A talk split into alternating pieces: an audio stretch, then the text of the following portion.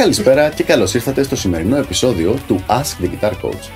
Σήμερα έχουμε μια ερώτηση η οποία μας έρχεται από το κανάλι στο YouTube, το οποίο ο φίλος μας ρωτάει: Γιάννη, θέλω να φτιάξω ένα recording setup για το σπίτι μου. Εσύ πώς το έχεις φτιάξει το δικό σου, καθώς και πώς κάνεις τις ηχογραφίε σου γενικότερα. Για να δούμε λοιπόν πώς μπορούμε να βοηθήσουμε το φίλο μας από το YouTube και ξεκινάμε. Η πρώτη συμβουλή που θα πω είναι κράτα το πάρα πάρα πολύ απλό. Δηλαδή, το κομπιούτερ σου, ίσως ένα set από ηχεία monitors, χωρίς να είναι και υποχρεωτικό, και μια απλή κάρτα ήχου. Δεν χρειάζεται κάτι παραπάνω για να ξεκινήσεις και μάλιστα για να φέρεις πάρα πάρα πολύ καλά αποτελέσματα.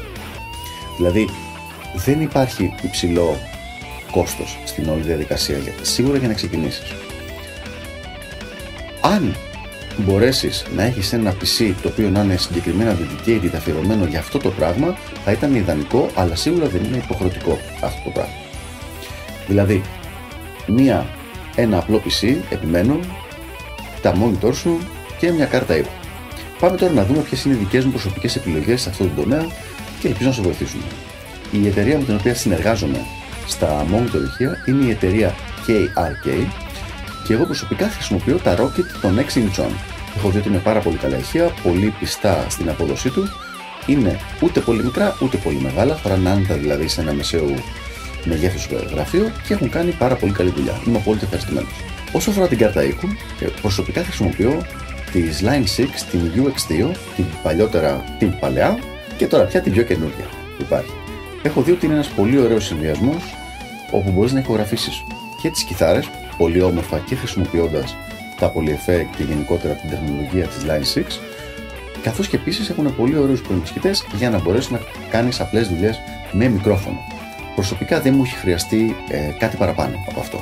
Όσο αφορά το recording ε, software, προσωπικά χρησιμοποιώ το Cubase.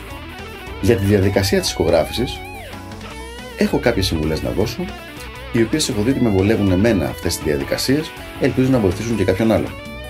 Γενικά δεν είμαι της άποψης να τα κάνεις όλα μόνος σου. Δηλαδή, για παράδειγμα, στο σπίτι μου, στο στούντιο το δικό μου, θα ηχογραφήσω τα guitar solos, αλλά δεν θα ηχογραφήσω ολόκληρο το κομμάτι. Μπορεί να κάνω ένα πολύ απλό demo, με πολύ απλά MIDI drums από πίσω ή κάποια λούπα μέσω του Sony Acid, αλλά δεν θα κάτσω να κάνω όλη την ηχογράφηση, να κάνω ένα full pre-production.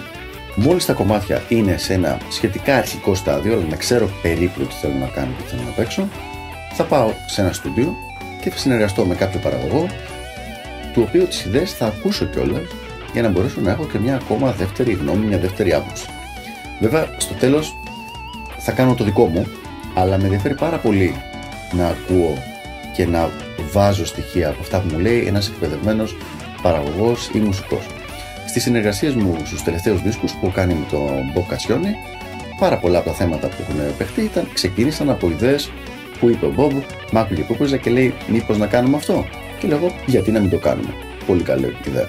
Οπότε λοιπόν, για να συμμαζέψουμε την απάντηση, απλό setup, computer, monitor, sound card, τη βασική δουλειά μπορείς να την κάνεις εκεί.